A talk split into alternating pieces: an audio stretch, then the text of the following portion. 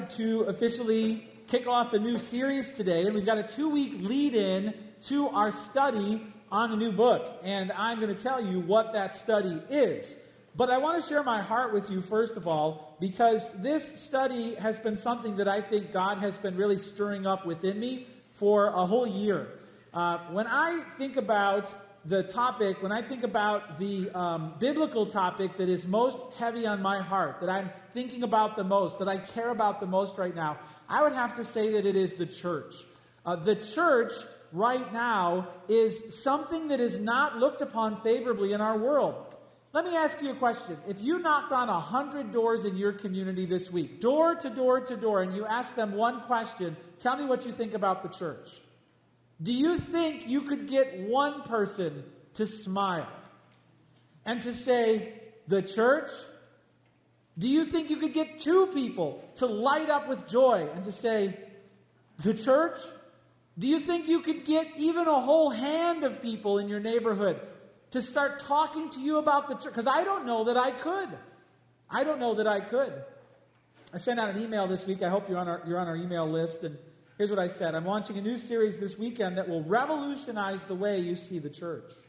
Let's face it, the church is being battered by the media, being used by politicians, being corrupted by Hollywood, being devoured by false teachers, and divided by selfish saints. How, given this, can we experience God's glory in the church? That's the question we're going to be asking and answering all year long. How can we experience God's glory in the church? I don't know what you want when you show up to church, but I want to encounter God. I want to enjoy community that can be found nowhere else on the planet. That's what I want. And I don't just want to consume that, I want to assemble that and be a part of building that. There's a lot stacked against us.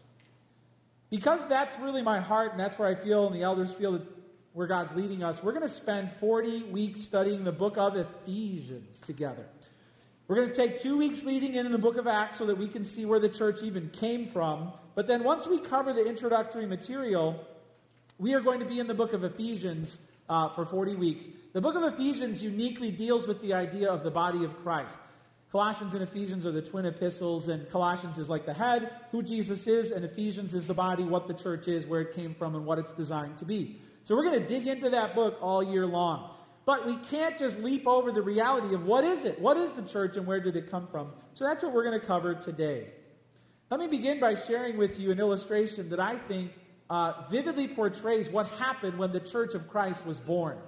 The year was 1961 let me take you back to a location in northern Russia where the Russians had one objective to detonate the world's largest nuclear bomb ever tested. It was a 50 megaton bomb, an explosion equivalent to all the bombs dropped in World War II combined times 10.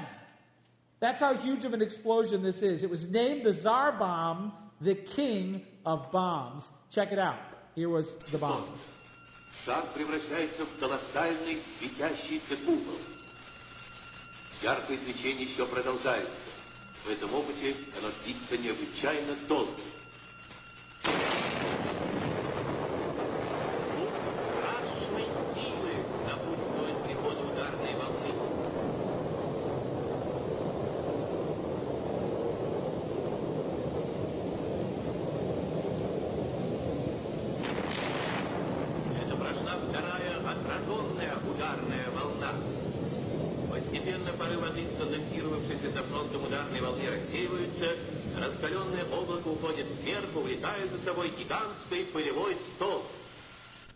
This next picture gives you a proportion of the size of that bomb. A 50 megaton bomb on the right uh, let out that high of a mushroom cloud. Now look all the way at the left. That's Hiroshima. See that tiny little mushroom cloud on the left? And next to that is Mount Everest. And then there's a plane at its cruising altitude. And wow, the biggest human man made explosion ever detonated is quite impressive. But there is a greater explosion on record.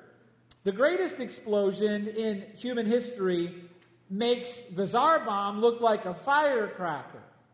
The explosion I'm talking about is a God made divine explosion where a power so great was unleashed on a world so desperate that all of human history has formed and rippled according to the shock waves of that one day. It is said that the shock waves from the Tsar bomb were measurable three times around the earth. But the explosion that I'm talking about today are still spreading around the world with greater intensity than ever before.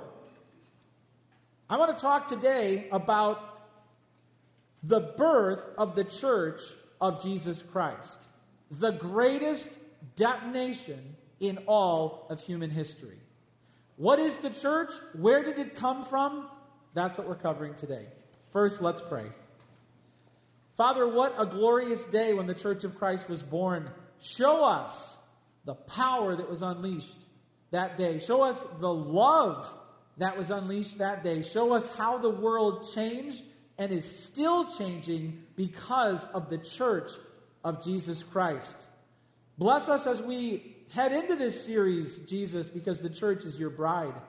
But not many people today see her as beautiful. She's so broken.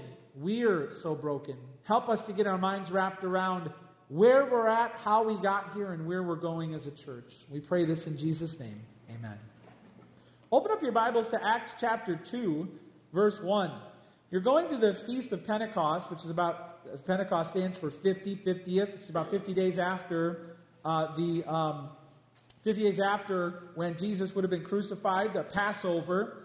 Pentecost was one of three big pilgrim feasts in Jerusalem, swelled. The city swelled with people from all over the country. They celebrated the beginning of the wheat harvest, also the giving of the covenant to Noah and then to Moses. And we're arriving there now in Acts chapter 2, and we're learning about how the church was born. Uh, when, it's, when it talks about the birth of the church, Jesus told the disciples after he died, hey, stay in, stay in Jerusalem. And they went to Galilee for just a little bit, then came back. Hey, stay here, stay here until my Father gives you the gift of the Holy Spirit. Jesus said the Spirit is with you, but he will be in you. Hadn't happened yet, and God was about to drastically change the way that he interacted with humanity. This is the birth of the church in chapter 2 of the book of Acts, where it says this When the day of Pentecost arrived, they were all together in one place. Suddenly there came from heaven a sound like a mighty rushing wind, and it filled the entire house where they were sitting. Divided tongues as of fire appeared to them and rested on each one of them. They were all filled with the Holy Spirit and began to speak in other tongues as the Spirit gave them utterance. Now there were dwelling in Jerusalem Jews, devout men from every nation under heaven. And at this sound, the multitude came together. They were bewildered because each one was hearing them speak in his own language. They were amazed and astonished, saying, Are not all these who are speaking Galileans? How is it that we hear each of us in his own native language? Parthians and Medes and Elamites and residents of Mesopotamia, Judea, Cappadocia, Pontus and Asia, Phrygia and Pamphylia, Egypt and the parts of Libya belonging to Cyrene and visitors from Rome, both Jews and proselytes, Cretans and Arabians we hear them telling in our own tongues the mighty works of God. And all were amazed and perplexed, saying to one another, What does this mean? But others, mocking, said, They're filled with new wine. They're drunk. Skip ahead to verse 36. Peter stood up and preached. And he said, Let all the house of Israel therefore know for certain that God has made him both Lord and Christ, this Jesus whom you crucified. Now, when they heard this, they were cut to the heart, said to Peter and the rest of the apostles, Brothers, what shall we do? Peter said to them, Repent and be baptized, every one of you, in the name of Jesus Christ, for the forgiveness of your sins, and you will receive the gift of the Holy Spirit. For the promise is for you, for your children, for all who are far off, everyone whom the Lord our God calls to himself. With many other words, he bore witness continued to exhort them, saying, Save yourselves from this crooked generation. So those who received his word were baptized, and those were added that day about 3,000 souls. What you just heard is the birth of the church of Jesus Christ, the coming of God the Holy Spirit in wonder and power. A pouring out of God's love and His strength and His presence like never before in all of humanity. There was a longing in the Old Testament for God to pour His Spirit out. In fact, Moses had God's Spirit, Samson had God's Spirit, David did, and Saul, and a handful of people, but He didn't come permanently and He didn't come on everyone. And Moses at one point said, How I wish God's Spirit would be on, on all of the people, but it didn't happen. But the prophets promised that there would come a day in the, in the end times when God would pour out his spirit in a marvelous way like never before, unprecedented, and that finally happened at Pentecost when the church of Christ was born. Here we have a wonderful event, the beginning of the church. Now, when it comes to what the church is, I'm actually going to preach these verses backwards. We're going to start with the ending because it explains the church. The first thing you can write down in your notes is this the church is believers in Jesus Christ. What is the church? Believers in Jesus Christ. Peter says in verse 36 Let all the house of Israel therefore know for certain that God has made him both Lord and Christ, this Jesus whom you crucified. They said, What shall we do? Peter said in verse 38 Repent and be baptized, every one of you, in the name of Jesus Christ, for the forgiveness of your sins and you will receive the gift of the Holy Spirit. So it's very clear that the church is not a what, the church is not a where, the church is a who. Who believes that Jesus is the Lord and the Savior? Who's repented and been baptized to follow him? That is the church. You're technically not at church right now. You either are the church or you're sitting among the church. The church is the people, the group of faithful followers of Jesus Christ who have been born again by grace through faith. It's crucial that we understand that the church is a group of people. And it's crucial that we understand who that group is. The church is not a group of religious people. The church is not a group of powerful or wealthy people. The church is not a group of smart, wise, well established, or connected people. The church is a group of saved people. If you have been saved by faith in the Lord Jesus Christ, you are a member of his church. If you have not been saved by faith through his grace, then you are not a member of his church. Jot this down. Do you believe Jesus is Lord and Savior? Jesus would ask questions sometimes of his disciples and his followers, and one of his favorite questions was, Who do you say I am? Maybe you imagine what it would be like to meet Jesus. Oh, meeting Jesus. Oh, how amazing that would be. But maybe you don't imagine it where he asks you a question and expects an answer. Maybe you don't imagine meeting Jesus and him fixing his gaze on you and saying, Paul, who do you say I am? Putting you on the spot with a pop quiz. Al, who do you say I am? And he doesn't want to hear who your parents said he was. He doesn't want to hear what your denomination says about it, right? That's not Adrian. Who do you say I am? It's the most important question you'll ever answer. And he doesn't care if you have a position or a title. He, he asked the apostles, Mike, elder, who do you say I am? That's the most important question you'll ever answer. I'm really into reading books right now by Bill O'Reilly. He writes this series of books called Killing, Killing Reagan, Killing Lincoln, Killing Kennedy. How many of you have read any of those books before by Bill O'Reilly? Really fascinating, right? Kind of morbid because he writes about people who died, but it's really interesting when you know the suspense builds up. And uh, so I just finished Killing Kennedy, reading Killing. That sounded wrong. I didn't. I finished reading the book Killing Kennedy while I was at this trip. It's really interesting when you hear about who Kennedy was. He was powerful. He was popular.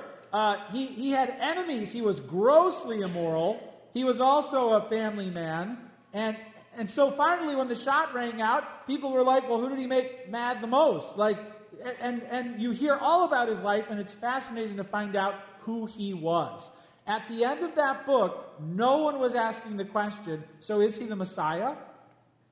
Is he God? No one, no one was even considering that question. Bill O'Reilly wrote another book called Killing Jesus. Highly recommend it. And on page one of that book, here's what Bill O'Reilly writes To say that Jesus of Nazareth was the most influential man who's ever lived is almost trite. Nearly 2,000 years after he was brutally executed by Roman soldiers, more than 2.2 billion humans attempt to follow his teachings and believe he is God. God. Is that what you believe? Do you believe Jesus is the Messiah, the Son of God, the only one who is Lord and Savior? If you believe that, then you are a member of the church. If you don't, then you're not. How do you show that you're a believer in Jesus Christ? Well, jot this down. Have you repented of all of your sins? You cannot remain in your sin and enter the church of Christ. Now, will, if you're a Christian, will you still be tempted and will you still sin? Yes, but your relationship to sin has changed forever. The word repentance means you're walking one way and you stop and you turn and you begin going the other direction. You turn away from a life of bondage to sin. You turn away from a love affair with sin that has kept you in a toxic relationship from the time you were born. There has to be a decisive break, a eternity altering change in your in the status of your relationship to sin or you won't go to heaven. So when did it end between you and sin? When did you break up? When did your relationship to sin change forever because you now have Jesus Christ as your Lord and Savior?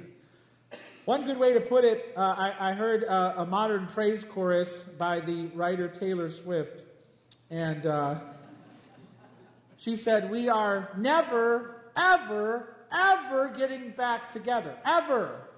And if that's happened between you and sin, then you have a life giving relationship with Jesus Christ. But if you're still bound up in this toxic affair, this, this bondage to sin, and there's never been a change to that, then likely you have never repented.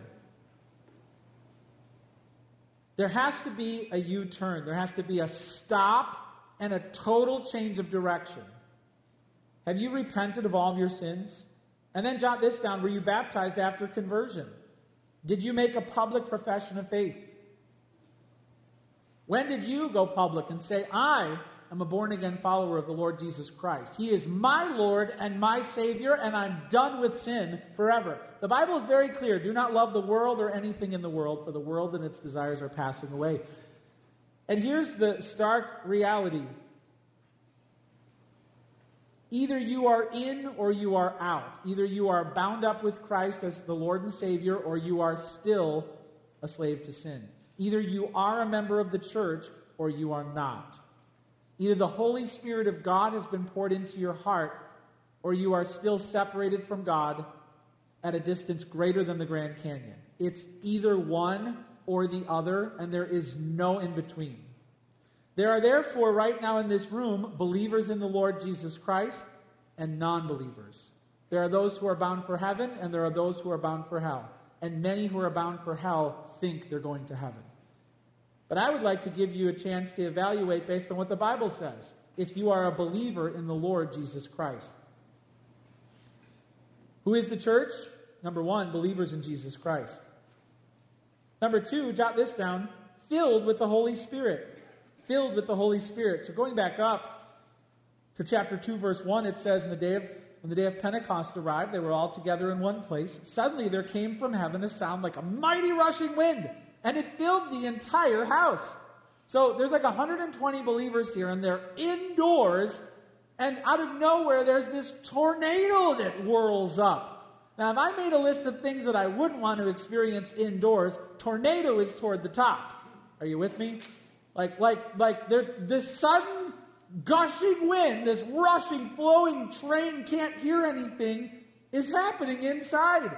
And as if that's not bad enough, it says it filled the entire house where they were sitting. Then it says that divided tongues as of fire appeared to them and rested on each one of them. So there was this fire again, something that is not an indoor experience. There's a tornado and a raging fire indoors. Whoa! Now, these physical manifestations are meant to show us exactly what's happening spiritually. The Holy Spirit is coming in power. God is becoming present like never before. Why a wind? Because the Spirit of God is likened to a wind. Uh, when Jesus was talking to Nicodemus, he said that you don't know the Spirit's coming or going because it's just like the wind. It's like a breath. The word for spirit means like a wind or a breath. So a mighty rushing wind physically shows you the coming of God spiritually. Why a fire? Well, you had Moses talking to a burning bush, right? Fire that burns but doesn't consume. Now there's not even a bush, it's just burning in the house. And then it divides apart, and then it comes inside of the 120 Christians who are in the, the presence there. That physically acts out a wonderful, marvelous fulfillment of Old Testament prophecy. God the Spirit came down to inhabit the church, individually and corporately. The church is now the dwelling place of the holiest manifestation of God's presence. We are his temple. That cannot be explained. It's an unexplainable thing. But the church is filled with God's Holy Spirit. As a result of this, everyone around was bewildered, amazed, astonished. They were amazed at what was happening. A big gathering of people were, were out, and then they were also amazed at who it was happening to the Galileans. You know, the, the northerners were kind of known as being a bit like southerners are to us. All right? Like rednecks, hillbillies, Galileans, those folk. It's like they're derogatory. Right? What's going on with them? And some people were like, they're probably plastered. They're drunk because they couldn't believe what was happening. The Spirit fell upon them. Who is this Holy Spirit? The third person of the Trinity. It's important to understand that it's a person, a personal spiritual being. So it's not a force, it's, it's it's not something impersonal or natural. It's a supernatural being. The Holy Spirit speaks in the book of Acts. We can relate to the Spirit on a personal level. The Bible says we can grieve Him, we can stay in step with Him. It is a person. And this person of the Trinity directs all the attention, though, onto the Son of God. So the Holy Spirit is um, the person of the Trinity who is less manifested than the others but they're still a person. And this Holy Spirit is eternally God, omnipotent, causing creation, omniscient, knowing all, omnipresent everywhere. So, how then can the Holy Spirit be inside of us? Well, it's not a physical reality, like He's not like right here. He's everywhere, but He's not, God is not everywhere in the same way. God can manifest His presence in a special way. And God doesn't relate to everyone in the same way. So, when we say we're indwelled by the Holy Spirit, that means that God is manifesting his presence in us in a very special, unique, and powerful way. And God is relating to us in a special, powerful way. And therefore, God is in us. And his presence in us transforms us over time. The Holy Spirit comes when you are born again and gives you the new life that you need. He makes you a new creation the moment He arrives. You get all of the Spirit the moment you're saved. But over time, you will learn to surrender more and more to Him. He gets more of you. It's very relational. It's not mystical. It's not mythical. It's not magic. It's very relational. That's what it means to be filled with the Holy Spirit. The fact that God is inside of us is so unbelievable. What's gotten into you? God. I found some pictures of things that people swallowed this week, and physically, it's kind of funny to see a person swallow like a key. So that person swallowed a key. and then they got to go to the doctor, and they look inside, and this woman swallowed a ring. Her uh, boyfriend wanted to propose, so he put a ring in ice cream, and she accidentally ate it. And then he's like, looking in the cup, and he's like, oh, I was going to propose, and she didn't believe him. So they went to the doctor, and there it is. Will you marry me? This next one is a child who swallowed not just one, but they were so tasty, four AA batteries. Child was fine. That they had. How did that get inside of you? I don't know. Now imagine if you go to the doctor and they were able to perform some sort of a test where it showed God was inside of you. How did that happen? Let me read to you from Acts 2. It's pretty awesome. it's spiritually true. God in us. It says in Colossians 1:27, to them God chose to make known how great among the Gentiles are the riches of the glory of this mystery which is Christ in you, the hope of glory. Wow.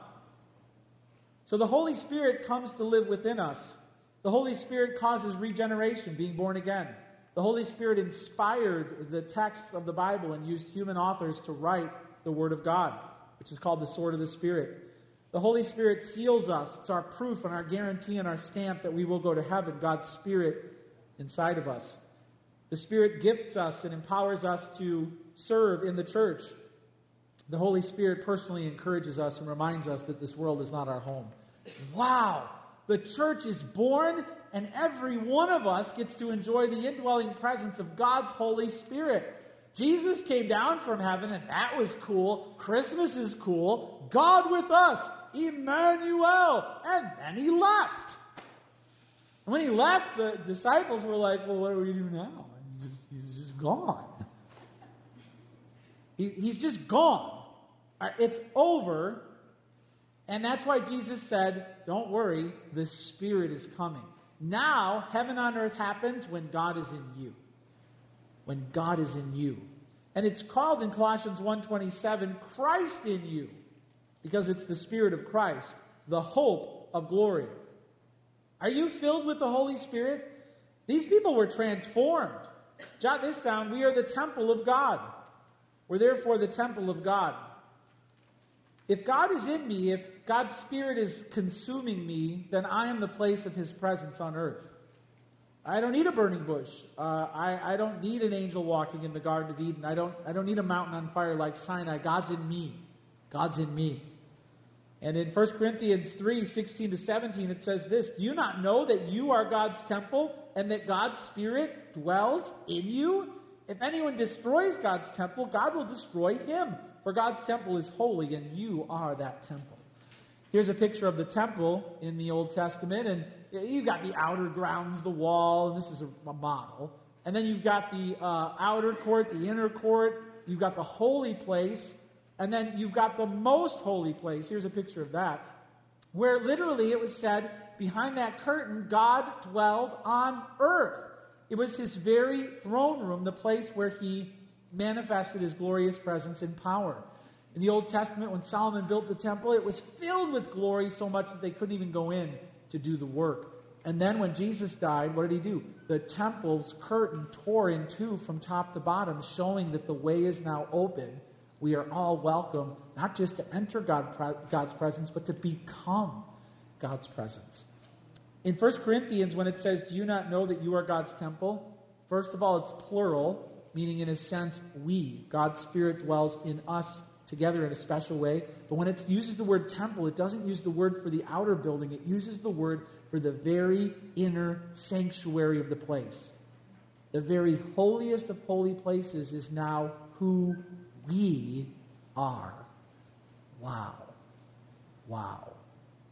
We're filled with the Holy Spirit. We are the temple of God. Jot this down. We manifest God's presence and his power. We are proof that God is present and proof that He is powerful. The way that that happens here is the disciples suddenly are able to speak in other tongues. It says in verse 4 they were all filled with the Holy Spirit and began to speak in other tongues as the Spirit gave them utterance. Now, in this text, these tongues are all known languages that, they, that the believers miraculously are given the ability to speak. We're supposed to see that this is impossible. All right? This is impossible. That they just suddenly learn, bam, I know Japanese. Boom, I know how to speak Chinese. You know, oh, I, like I'm, I hear the commercials for Rosetta Stone. You know, do you hear those commercials? Learn how to speak a different language. And I'm like, I love to speak a different language, but it's so much work. So I don't. I took like two years of Spanish in high school and I don't remember a word of it. I know taco, I know chalupa, I know salsa, uh, gordita, I know all the commercials from Taco Bell, and that's it, right? that's it. But imagine, imagine if the coming of the Spirit was evidenced by you just know another language out of nowhere. And then how crazy it is that these disciples, these hicks, pour out into the streets and they're suddenly speaking in every language known among the people there, and everyone's blown away. I'd love to get just kind of a feel for what this was like. Um, we did this in the first service too, but there are, there are many people in this service who know how to speak a different language than English. Raise your hand if you know how to speak a different language than English. I'd love to give you a chance to just help me out with this, to stand up and in the other language you know to say, Listen to me, Jesus is risen. So can somebody just stand up and say that in a different language? Good. Say it nice and loud. Escúchame, Jesús resucitó. I love it. Stay standing. All right, who else can who else can do that? Say different language. Who wants to do it? Come on, I need a volunteer. Yeah, go ahead. Listen to me, Jesus is risen. One more. Can I get one more person to do it? Listen to me, Jesus is risen. Come on, you get bonus points in heaven if you. Go ahead, go ahead. Sweet. Now wait, all three of you say it at the same time. Okay, ready, set, go. Now imagine if all of us were doing that. In different languages, about 120 people. I don't know, there might be like 140 in here or something. Imagine if we all just walked down into the center of Palos and each one of us were like, ha ha, look what I can do. It would be pandemonium, right? Like it would be crazy. But what we would be saying is it says they were declaring the wonders of God. Be declaring the wonders of God. What language did you get? What language did you get, right? I got French. Oui. like, what? It'd be so cool. But it's not just a magic trick. If they didn't just go out there and they're like, watch the fire come out of my, you know, there it wasn't magic. It was, there was a message. There was a message. And if you know your Bible, when was the other time in the Bible that God tinkered with all the languages of humanity at once? Babel. Why did he do that? That's, that's a different thing. He comes down, everyone spoke kind of the same language, and he, this would be actually really funny to re- reproduce this. He actually, no longer, you, no, now you don't speak English anymore. Bam, you can only speak Japanese. Goodbye. And, and imagine if all of us were suddenly like, eh, habla español? Huh? And we couldn't communicate anymore. He, he confused the languages at first so we couldn't talk to each other. And that was a preservative that created the cultures and the languages and the nations of the earth so we couldn't all get together and rise up and create another flood situation. Now, at Pentecost, when the church is born, now God begins the regathering, the reversal of Babel. Now I'm going to bring them all back together under one kingdom, under my son Jesus Christ. Wow. Do you see the beauty and the purpose and the power of the church? Now, today, how do we manifest the presence and power of the Spirit? Primarily, Galatians 5.22 makes it clear. It's through lives changed in community. In Galatians 5.22, you could probably say these from heart. It says, But the fruit of the Spirit is love, joy, peace, patience, kindness, goodness, faithfulness, gentleness, self control. This is now the transformed community we're becoming different together. That's what shows the world, wow, God must be there, and boy, is He powerful. God gets glory by changing lives. What is the church? Number one, believers in Jesus Christ. Number two, filled with the Holy Spirit. Number three and four are going to come more quickly because we're going to camp on these next week. But jot this down. Number three, gathering for God's glory. Gathering for God's glory. Our church has a mission statement, and it is glorifying God through the fulfillment of the Great Commission in the spirit of the Great Commandment. Glorifying God, becoming proof of His presence and power. How? By fulfilling the Great Commission, going and making disciples, and by fulfilling the Great Commandment, loving one another. That's what we do. That's why we're here. We gather for God's glory. And it says here in chapter 2, verse 1 when the day of Pentecost arrived, they were all together. The New Testament church is always a gathering church. Even when they're scattered, they begin gathering wherever they go. And one foundational thing that you have to realize about the church is we are meant to gather for God's glory. It's in the gathering that comes God's provision and His protection, God at work stories, strength when we suffer, power when we're weak. God manifests His glorious presence in His church. That's how we encounter God together in community. Community that can be found nowhere else on the planet. That's the vision. Now, let me just challenge you this week that you make it a commitment this year to gather in community with the church. I know that we provide a live stream where you can watch online, but I'd like for that to be your backup plan. All right? That's if you're sick. That's if your arm fell off. Something pretty serious, all right? The online is not meant to be for those who prefer pajama worship, all right? I'd love for you to make sure that you are coming and gathering here physically if you're in town and if you're healthy, because that is the way the church is described. It's a gathering community, not a watching from afar, but a coming together. I have a feeling when you get to heaven and you get to explore your mansion, and when it's time to go out and worship, you're not going to be like, I'll just watch it online. You're going to get there. We're going to gather, and it's going to be pretty amazing. So see that as just a backup plan. But I'd love for you to be here gathering because listen, because listen, because this is where we encounter God. This is where we enjoy community that can be found nowhere else on earth. It's spectacular. Jot this down. We learn here that the church is spiritually united in Christ. The coming of the wind, the gathering and then separating of the flame into all the believers shows that we all have something. We all have something. We are a body. Every metaphor used in the New Testament to describe the church implies unity. We're a body, and each of us is members. We're a building, and each of us is a stone. Uh, Jesus said uh, that uh, he said that he is the vine dresser, right? I'm the vine, you are the branches. We're united to him. There's always unity.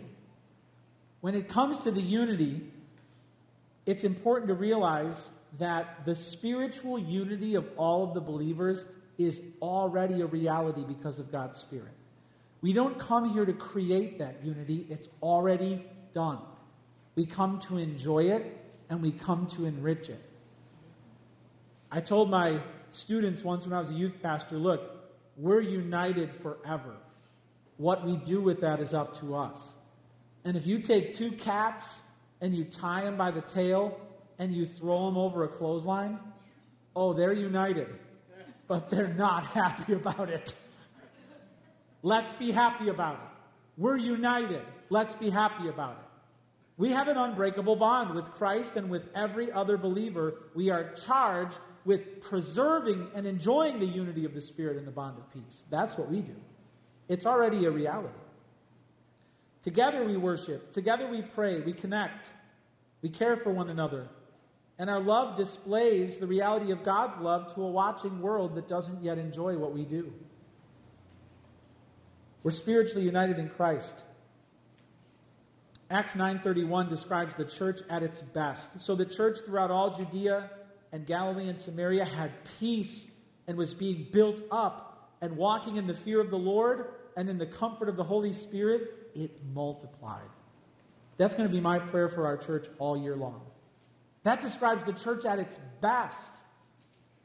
I read one author who described the church at its best, and it was so exciting. He said this There's nothing like the local church when it's working right. Its beauty is indescribable, its power is breathtaking, its potential is unlimited. It comforts the grieving and heals the broken in the context of community. It builds bridges to seekers and offers truth to the confused. It provides resources for those in need and opens its arms to the forgotten, the downtrodden, the disillusioned. It breaks the chains of addictions, frees the oppressed, and offers belonging to the marginalized of the world. Whatever the capacity for human suffering, the church has a greater capacity for healing and wholeness. Isn't that an amazing description of the church at its best? But listen, this was written by Bill Hybels. And so I shared that on purpose because what he said is true. What he lived brought about such damage to the church. We have to have this same ideal we're becoming the church at its best, but we realize what can happen if we get off track. The church at its worst is something that we have to give an answer for. And we're going to spend 40 weeks in the book of Ephesians, and I'm going to di- directly, I'm going to head on deal with the questions like if the church is the dwelling place of the very Holy Spirit, the holiest presence of the love of God, how has such nonsense gone on? Why are so many Christians not flourishing? How was I so wounded by what was supposed to be the very place of God's holy? How? There's so many questions, and we're going to go there. But the Bible is very honest in describing from the earliest days that the church at its worst exists. If you read through 1st and 2nd Corinthians, oh my goodness, Corinth was like Vegas. Believers were suing each other, the rich were oppressing the poor, women were scorning their husbands. They were allowing sexual sins in the church like incest. Men were visiting prostitutes. There were doctrinal errors. And then they turned on Paul in favor of more impressive teachers who came to town. They were messed up. The Bible is very honest about who the church can become the best and the worst. We're meant to gather for God's glory, and we all together have to build the type of church we want to enjoy. We can't just find it and consume it, we have to build it together and then protect it. We're gathering for God's glory understand that we are spiritually united in Christ. And then jot this down we're going to make disciples. Here you have the four fundamentals of what the church is believers in Jesus Christ, filled with the Holy Spirit, gathering for God's glory, going to make disciples. That's it. Basically, that's what we are and what we're becoming. Right away, the Spirit gave the church a voice and courage. these, these cowardly disciples who were hiding in an upper room are suddenly, boldly proclaiming the gospel. They're about to stand before the very men who killed Jesus with courage that they never had when Jesus was on earth with them. And it's because God was in them now. We are empowered to be his witnesses. We are called to go and make disciples. Back to chapter 2, verse 38. Peter said to them, Repent and be baptized, every one of you, in the name of Jesus Christ, for the forgiveness of your sins, and you will receive the gift of the Holy Spirit. This is our gospel. This is our message. I wonder if um, next week, if you would be willing to invite a friend to church. Next week is going to be Bring a Friend Sunday. And will you help us to become a welcoming church? Will you help us to become a group of people that reaches out and invites others? And will you invite people who maybe they've never even been to a Protestant church, they don't even know what it is? Will you invite, invite people who aren't churched? Even if you think they'll say no, uh, will you invite people who maybe they've been they've been out of church for a while? Maybe they're they're orphan Christians. They don't have a church home. Will you look around in your life and see the fish that are all around you and then just cast a net? And will you invite people to come to church next week? We are meant to go and make disciples. We're meant to be a friendly, welcoming church, and so I'd love for you to courageously invite other people next week. Jot this down. We boldly proclaim the good news of Jesus. When people hear the life changing message of the gospel, lives are changed forever. It says in verse 41 those who received his word were baptized, and there were added that day about 3,000 souls. Man, imagine the problems we would have if next week we had 3,000 people showing up. Where are all these babies going to go in our nursery, right? We don't have that much food. They're drinking all of our coffee. Holy cow, the church was exploding. And this is obviously very rare you don't see this type of growth overnight, but we do want God to add to our number those who are being saved, don't we? We do want to think about those who don't have the hope that we do. Praise God, we're not alone. I want to close out by sharing with you the, the good news that we are a part of a fellowship of churches, about 130 churches called the Great Commission Collective. And uh, many of us were planted around the same time. And that's where Lauren and I were last week. We went to a retreat where we met with 180 people, pastors and their wives, and other servants in the church who represent churches from all over the world. Here's some pictures from that. Uh, we have Pastor Alex from Kiev. We helped to plant his church few years ago, and I coached him, and we installed an elder and a deacon uh, this year, and it was awesome to spend some time with them and hear what God's doing in Ukraine. And then the next picture is Pastor Brandon from Rochester, New York. He was on staff at our church, and we sent him out to plant a church, which was so exciting to hear. Here's another picture. Just the room is filled with people from Romania and Scotland and the Caribbean. Uh, there were people from all over the world who were, who were exalting the name of the Lord Jesus Christ and sharing what God's doing in, uh, in Mexico City, what God's doing in Miami, what God's doing. We, we heard stories from all over the world. Uh, and I want you to be encouraged that we're not alone. We have a family of churches, a network of churches in Canada, North America, all over, uh, who are building churches on the same fundamental values that we are building on. And when we hear that God's church, the shockwaves are still rippling around the world today, that should give us courage that He's going to use us to reach Palos and Alsip and Crestwood uh, and Chicago and Illinois and the whole region. He's going to use us to still do what He started so many years ago. Well, this is a great point to close out by asking Do you have a story? Are you a part of the church? Are you a born again follower of the Lord Jesus Christ? If not, I want to give you a chance to make that important decision right now. Let's close our eyes and let's close out this service with prayer. In fact, let's stand up together. We're going to close out in prayer right now. Uh, we're not going to do the closing song. We're going to close out in prayer together right now. Father in heaven, we give you glory because you are the one who sent Jesus Christ from heaven to earth so that we could be saved, so that we could be born again. We give you glory, Jesus, because you came down and ransomed the people for yourself and went back up to prepare a place for us. And we give you great glory, Holy Spirit, because you are with us right now. But I think of those who came to church today and they don't have the hope that we spoke of. They don't have the transformed experience that we talked about today.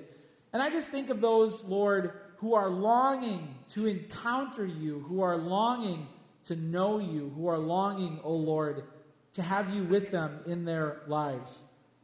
If that's you, if you know that you need a personal relationship with Jesus, if you want the Holy Spirit to be in you, right now I just ask that you would pray.